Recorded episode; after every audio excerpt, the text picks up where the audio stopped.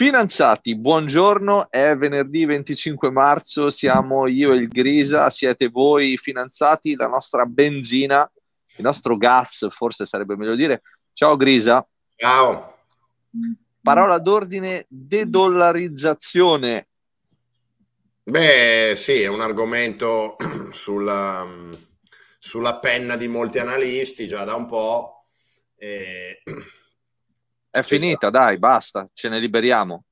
Non credo. C'è stato un articolo di recente di un personaggio molto quotato, si chiama Zoltan Pozsar, di origini ungheresi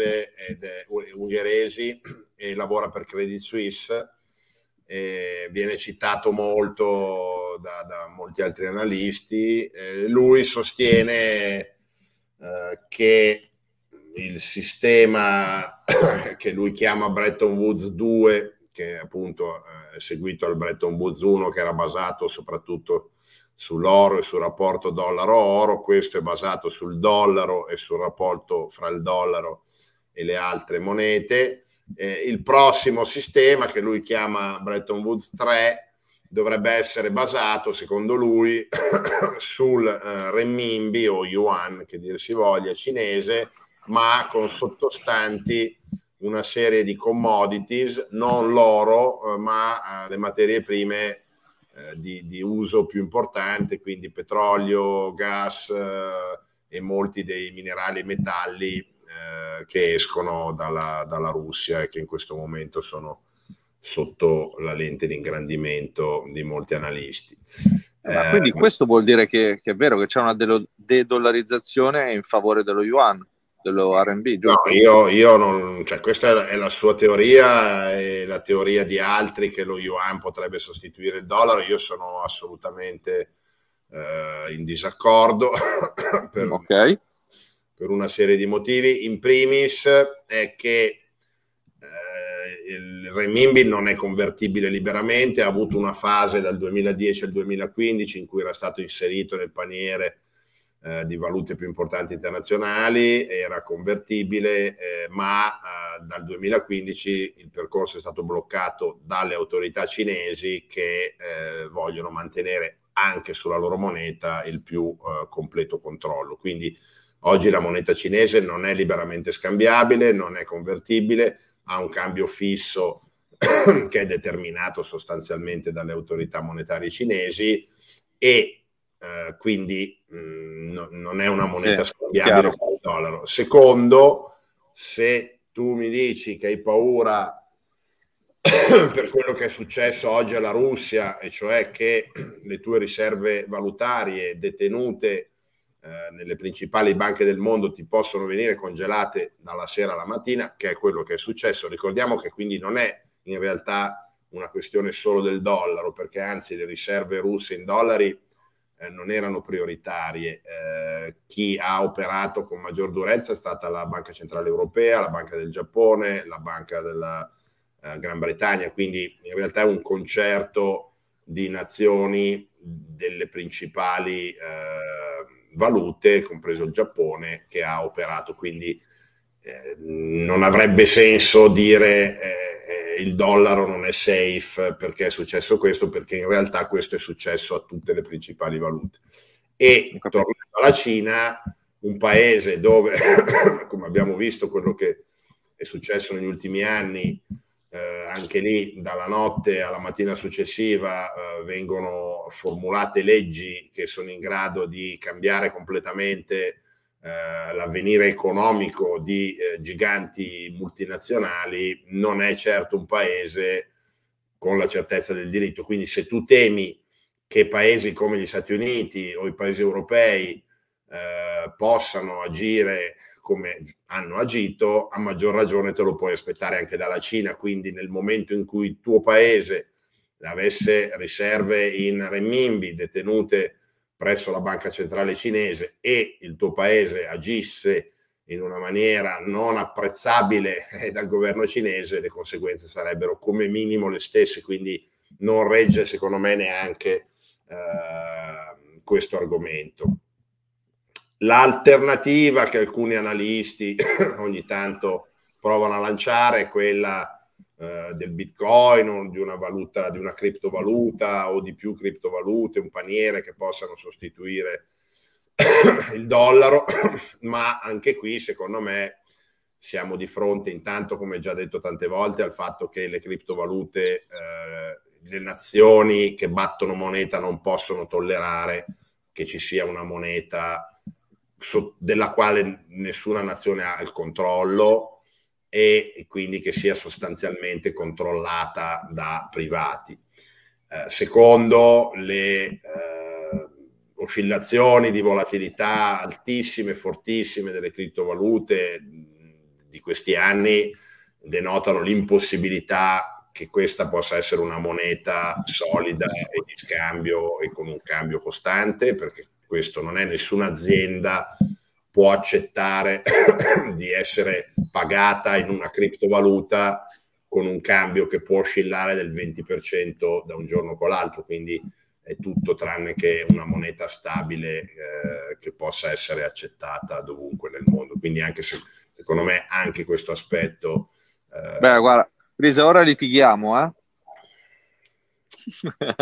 Vai, perché alla fine... Se tu guardi le criptovalute, è vero una volatilità molto alta, ma nel tempo si sta riducendo. Ed è vero è controllato da privati, però è controllato da privati con meccanismi molto trasparenti e quindi il risultato è che secondo me nel lungo periodo sono il futuro. Te la butto lì. Perché nessuna nazione lo può accettare, cioè la forza di una nazione sovrana è di riscuotere le tasse e di battere moneta, quindi se tu gli togli la possibilità di battere moneta e di indebitarsi e di spendere non è più una nazione sovrana, quindi nessuno lo accetterebbe e abbiamo visto già molte nazioni che hanno messo molti limiti e molti ban alle criptovalute, quindi secondo me non ha nessuna possibilità, come non ha avuto nessuna possibilità la Libra di Facebook annunciata e poi prontamente ritirata sostanzialmente dal mercato. Ok, vero, ultimo punto perché non è questo l'argomento giustamente, però è anche vero che alcune nazioni abbracciano questo nuovo ecosistema di pagamento, vabbè, quindi... Salvador, capirai. È vero, però anche in Europa, la Lituania, ci sono delle eccezioni e poi sai, comunque non stiamo parlando di valute molto forti comunque anche dal punto di vista di orizzonte. Detto ciò, scusa, non ti volevo interrompere. No, per carità, punto di vista tuo è quello di tanti. Io, insomma, ritengo che le mie obiezioni continueranno ad avere un valore. Ci sta. Quindi la dedollarizzazione, secondo me, per ora è abbastanza un mito. L'unica cosa che potremmo vedere, e lo abbiamo già visto con la Russia e lo abbiamo visto in parte anche con la Cina, è effettivamente la sostituzione di una parte di dollari più o meno abbondante con oro. Questo è effettivamente avvenuto. Il ritorno dell'oro.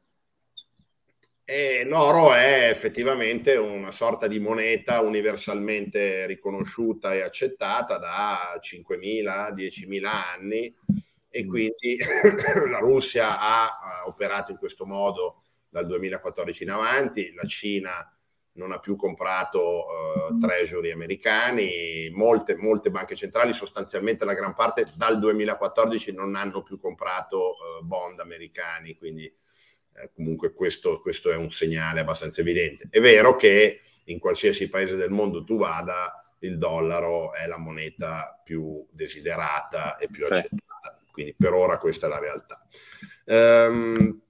Un'altra questione interessante che ho letto è una valutazione su come la Cina ha affrontato la questione del Covid dall'inizio a oggi. Sostanzialmente la loro politica di zero contagi ha avuto un certo successo nel 2020. Nel 2020 infatti il cinese è stato l'unico di quelli principali a non affossarsi pesantemente come gli altri. Il problema però è che, essendosi concentrati molto su questo tipo di politica che sostanzialmente prevede isolazionismo, lockdown, blocchi e controlli, avendo prodotto un vaccino Sinovac di cui moltissimi dubitano delle capacità, già possiamo dubitare della valenza dei nostri vaccini, quello cinese sicuramente ne ha meno, quindi diciamo che sotto il profilo del vaccino la campagna cinese non ha avuto nessun effetto. E il punto è che oggi, nel 2022, fino a pochi giorni fa, 50 milioni di cinesi erano in lockdown, tra cui l'area di Shenzhen, che è una delle più produttive e sviluppate del paese. E quindi questa situazione, che quindi si protrae ormai da 2 anni, con lockdown, blocchi, alternati e riaperture, ha per forza di cose avuto un impatto, e lo sta avendo, sulla crescita economica cinese, unita alle questioni di cui abbiamo già parlato, della crisi del real estate, che viene comunque compressa e contenuta, ma è lì, è latente, non è ancora esplosa definitivamente, più tutte le azioni che sono state fatte più o meno arbitrariamente contro interi settori economici, no, del paese, dalle multinazionali del web al settore del tutoring, sicuramente hanno un impatto importante sul PIL cinese. Purtroppo, come abbiamo detto tante volte, i dati che arrivano dalla Cina non sono mai credibili al 100%, e quindi il loro 5-5,5% che viene regolarmente dichiarato negli ultimi anni probabilmente arriverà anche quest'anno, ma da quello che si legge, da quello che sembra, in realtà le cose starebbero in maniera molto differente. Cioè una cinesata?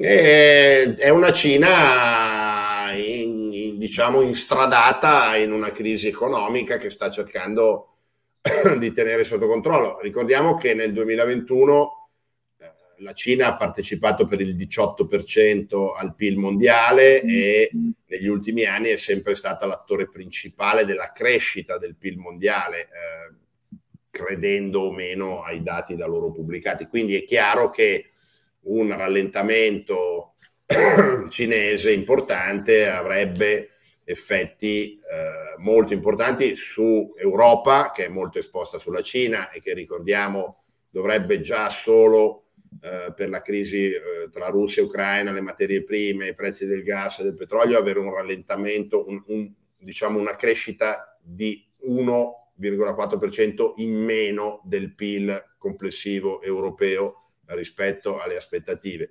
Quindi se dovessimo avere anche un forte rallentamento della Cina, l'Europa è molto esposta verso la Cina, molto di più degli Stati Uniti. Ricordiamo la Germania che ha il 49% del proprio PIL fatto di export, mentre la Cina è poco meno del 20%, quindi in realtà la Germania soffrirebbe molto di più una crisi dei commerci internazionali e un rallentamento della Cina. Negli Stati Uniti il rallentamento per ora sembra non esserci, però anche lì, con le politiche della banca centrale, con i programmi di rialzi dei tassi, il rischio è di calcolare male queste politiche, quindi di raffreddare troppo l'economia, di avere anche lì un rallentamento. Diciamo che in questo momento quello che si vede all'orizzonte, che molti prospettano, è la stagflazione, cioè la situazione mitica, la situazione peggiore che potremmo avere, quindi inflazione piuttosto alta e crescita bassa o addirittura recessiva nei paesi più importanti, quindi dall'Europa agli Stati Uniti alla Cina. Quindi bisogna armarsi e studiare come difendersi dalla stagflazione con i propri asset finanziari. Direi che questo è l'argomento del nostro prossimo podcast, che ne pensi? Eh sì, direi che ci sta. Come proteggersi dalla stagflazione. Bravo. Ottimo. Risa, grazie mille. Ciao, finanziati. Ciao, grazie. Ciao.